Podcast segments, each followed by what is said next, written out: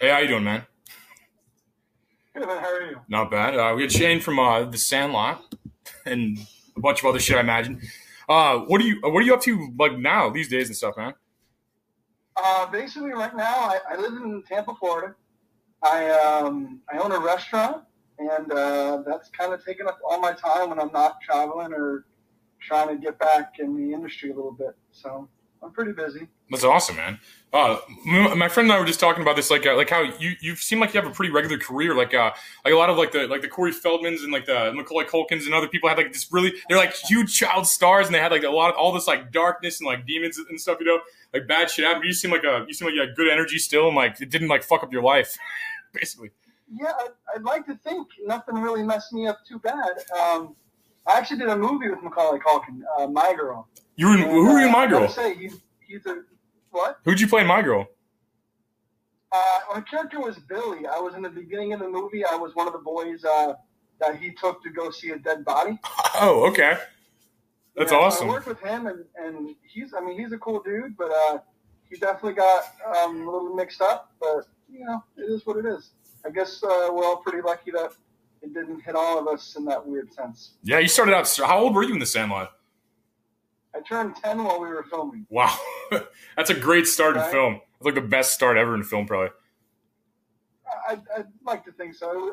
We all got pretty lucky with that. It was pretty good. No doubt. That's like a legendary movie. I remember that. I'm 32 years old and I still love that movie. Even if it's a kid's movie, I still it's like one of the best movies in the game. Thanks, dude. Yeah, that movie's been good to us, like really good to us. It's hard to explain the impact it's had on our lives. It's pretty wild. It's close to the 25th anniversary of it too, right? But this is the year, big time. That's awesome. Yeah, I've seen you guys. You're on like Fox and all this other stuff, like just killing it right now. Like, yeah, we started the end of April. Yeah, and then we did Today Show, a couple different shows, and it's been nonstop ever since. We've been on tour, and it's I don't know, it's been good. They've been keeping us busy. Have you been meeting like a bunch of fans, pretty much? Like that's kind of what it is when we go to like the baseball stadiums and like went to the All Star Game, and we go to Dodger Stadium and all that, and there's the game, and then they usually show the movie afterwards, and we just kind of hang out with fans and meet people and enjoy that. Share that moment together and, hang out with them. What's that like? Like having being like a legend from like 10, like you're like just like out the gate. You know, like you're probably the dopest person like middle school or like grade school, middle school, high, like just kept it going. You know, what was that like? Like, it's weird because as far as The Sandlot being what I guess is the most popular thing, the thing that is the legendary thing as you put it. Yeah. We didn't realize it was such a big deal until almost the 20th anniversary. Huh. So we filmed it when we were, 10. Some of the guys were 13 when we filmed it. And we almost went 20 years just, we still acted and did our thing, but didn't hit any major success. And that movie started to turn into something around the 18th, 19th year when we started to go to the mall. And we would see our shirts, in Spencer's. And we said, what's going on? This is kind of strange. And then the 20th anniversary hit, and we were like, guys, this is special. And ever since then, especially leading up to now, it's been nonstop. And the people still love it, and it's become this pop culture thing. And we never knew it was going to be like that, but we're very, very happy and lucky it did, That's awesome. That's a cool perspective, like not knowing, I guess, in advance. Like, I guess you can't predict. Hey, in hindsight, we're all scholars, I guess, but that's crazy to think about, not knowing how big a movie that'd be. We would go to the mall. I mean, I speak for myself here, but I know what's happened with the other guys. But I would go to the mall, in between those years where I didn't know it was, a big deal as it was turning into a big deal. And people would yell across the mall different lines from the movie or just, ask me about it. And I'm like, yeah. It was a movie. I did it 15 years ago. Cool. Glad you like it. Not knowing that it was this thing that, people share and people love and people cherish. And when it hit all of us, it was like a ton of bricks. We had no idea that we had made such an impact. So it's wild, man. Does that make it easier or harder to get acting jobs like now? I would like to say easier. But that is not the case. For myself, I haven't really tried anything serious in the last 5 years or so. I opened the restaurant, and that's kind of been taking up my time. The door's always open, and the phone's always ringing. That doesn't necessarily mean you're going to get the part. So yeah, I guess it helps you get into the room, but it doesn't seal any deals unless you're what they want. So it's still a struggle. Yeah, I could see it being both ways. I could see it definitely like being like if I was just directing a movie and I heard like some guys from like some legendary, it can be whatever movie it is, just an awesome movie. I'd be like, yeah, I definitely listen. Like you said, I guess I would listen, but I don't know. Yeah. That's interesting, though. You'd think they'd want people like you because then you already have fan bases and stuff rather than like some other guy. Like, you know what I mean? Yeah, I feel that. I feel you're right, but like I always say the Harry Potter kid, Daniel Radcliffe or whatever. Yeah, yeah. Like logically, he should be in every movie and have top billing for everything. But after Harry Potter, he's done some good stuff, but nothing super mainstream. And it almost seems that doesn't make sense because he's got a fan base around the entire world of all ages, but he's just not bringing in the big name movies. And I'm sure it's either because he's not trying or just because they're not interested in him. And that's how the business goes, man. Nothing's given to you. Yeah, typecasting a lot too. I can see that being the other percentage where like he's like I see like just split in half where it'd be awesome for opportunities and also just like typecast like Zach Morris I imagine or something like that like the dude who played that probably you know what I mean. Every interview is just like, he's like, yeah, it's Zach Morris, you know? Like, exactly. I mean, you can't ever go without being called a Harry Potter kid. Yeah. So some movies may not want that, you know? So it just depends. But it definitely helps out to get the conversation started. And from that point, it's up in the air. For sure. Do a lot of people recognize you out and stuff?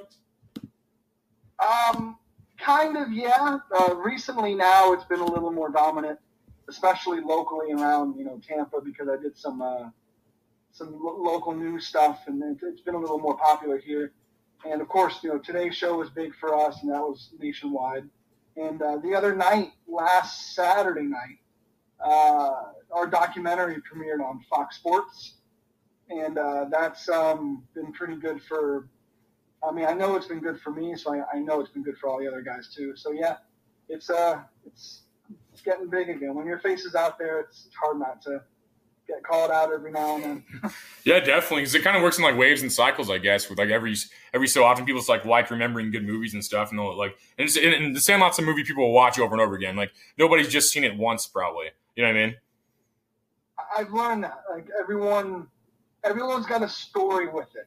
Either they love it and they've seen it 1,000 times, or they fell in love with it and shared it with their kids, and then they shared it with their kids and. That's kind of what I think the magic behind it. It's been keeping it going because everyone just wants to share that movie, that moment, whatever they like about it, they want to share it with other people. And that's why there's, families that come to see us. And the kids who are 8 are just as big into the movie as the parents who were our age when we made it, who grew up with it. So it's very cool to see something so, cross-cultural and family-orientated.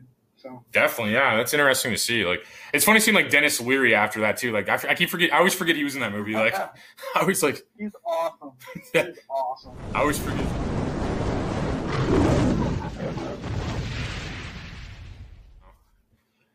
Okay, welcome back, man. Like, we both changed a lot since the last section, I think. I think dramatically. I mean, I don't think you had a beard the last time. No, I didn't. Yeah, it's crazy, man. Okay, so you own a restaurant now. You said like a pizza place. I do. I own it in Tampa, Florida. It's called Times Square Pizza Company. It's kind of like a bar or pizza shop.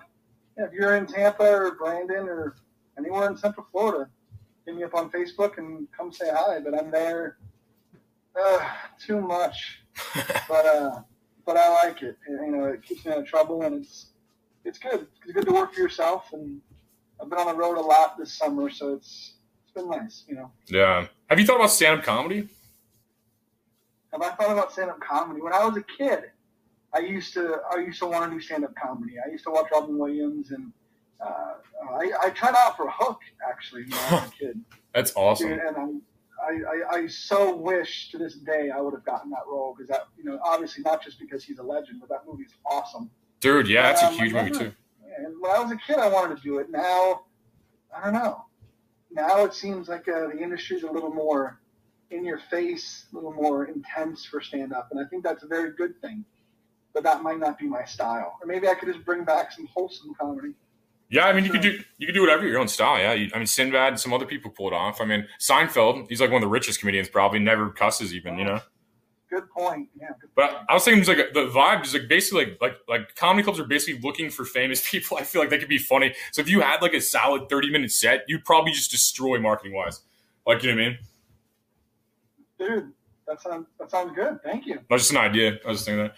But brag a little bit more. Like, what else? What all have you done? Like in the industry and stuff like that. Like, I know I read your IMDb, but that's boring for me to repeat shit. You know, like from your perspective, like what all have you done? Yeah. I mean, from birth, I got my first role at 3. I did a Kool-Aid commercial, and that was, you know, I mean, you're 3 years old, so that was as cool as it could be. But from that point on, it was a lot of commercials. I did a movie with Matinee with John Goodman. I did My Girl with Macaulay and Dan Aykroyd and all them, and Sandlot, of course. Couple other movies here and there, had some good luck, and then the infamous puberty hit, and then your voice starts changing, everything starts going funky, and then I took a break for a while and never really got full head on into it anymore, but it's hard to escape when the Sandlot's on your resume, and that's very cool. Yeah, dude, for sure. Sounds like you did like what people are like dreaming about doing. Just to have one movie and then you have like multiple movies. Like I think people would kill for that probably. Most people I talk to, anyone that wants to act or anything, it's crazy success, you know. Yeah, thank you. I did a lot of TV also, like Clarissa Explains It All from the 90s. I remember that show. Yeah, a bunch of weird stuff, Swamp Things. Who were you in that? Who were you in Clarissa Explains It All? I can't say, but. Ferguson's best friend, running mate, when he went for class president, and I was his best friend when he made the world's largest rubber band ball. Dude, that's awesome. I'm gonna have to Google that and watch that. That's hilarious. Yeah, that was a good show. They filmed that in Orlando, so okay, 45 minutes for me, and that was an easy gig. But yeah, I had a lot of success on TV, and it just kind of started to fade away a little bit, and then I didn't you know, go after it so hard. And then life moves on. Yeah, there's like 5 people in America that last longer than 5 years, I think. You know what I mean? There's not that many people. I think there's just so many people are successful. So many people have awesome things going on. This country's constantly producing just great shit, you know? So it's just, it's hard. Like every 5 years, so many different shifts and 10. You're lucky enough to get it back on the backspin though. So people like celebrate looking back now, you know? Like that's huge. You're very lucky about that. Yeah. Yeah. That's something we did not expect. That's why it's so surprising to us that, you know, we got the phone call late last year and said, hey, we're going to do a tour for the 25th anniversary. And we were like, a tour? Like we're a rock band? Because of a movie we made 25 years ago? And they're like, yeah, people love it.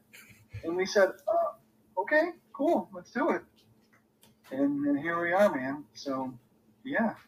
Wow, that's a great perspective on it too. Like a movie you made so long ago still has such an impact. That's an interesting. I never thought about that angle. Like that's crazy. Yeah, the director says whatever magic we caught, he wishes he could bottle it and sell, because then we'd all never be heard from again. Yeah, we'd all be millionaires. But that kind of, you know, whatever he caught, however you want to explain it, when he filmed the movie to make it so impactful on society and. It's very rare a movie can capture that. Even movies like The Goonies and other baseball movies in the 90s, like Rookie of the Year, that we get compared to sometimes. Yeah. They're obviously very good, and people still watch them. But something is different about The Sandlot, and it's not anything I did or he did particularly. It's just the group effort that went into that, and everyone can relate to it, and it's... I don't know, man. It covered like a time in everyone's life, I think. Like everybody remembers playing baseball with their friends as a kid, or like a sport at the very least, you know. I think it covers that, just like the innocence of childhood, kind of, and like as a decent storyline. And then again, Dennis Leary for some reason, you know, like that's like the only wholesome role. Yeah, holy shit, yeah, I forgot about that. Yeah, I did. That's what like you. You could probably make movies off your contacts though too. Like being who you are, you probably know so many fucking people. You could probably get like 5 fucking famous people together and shoot a movie, you know, or a TV show or something too.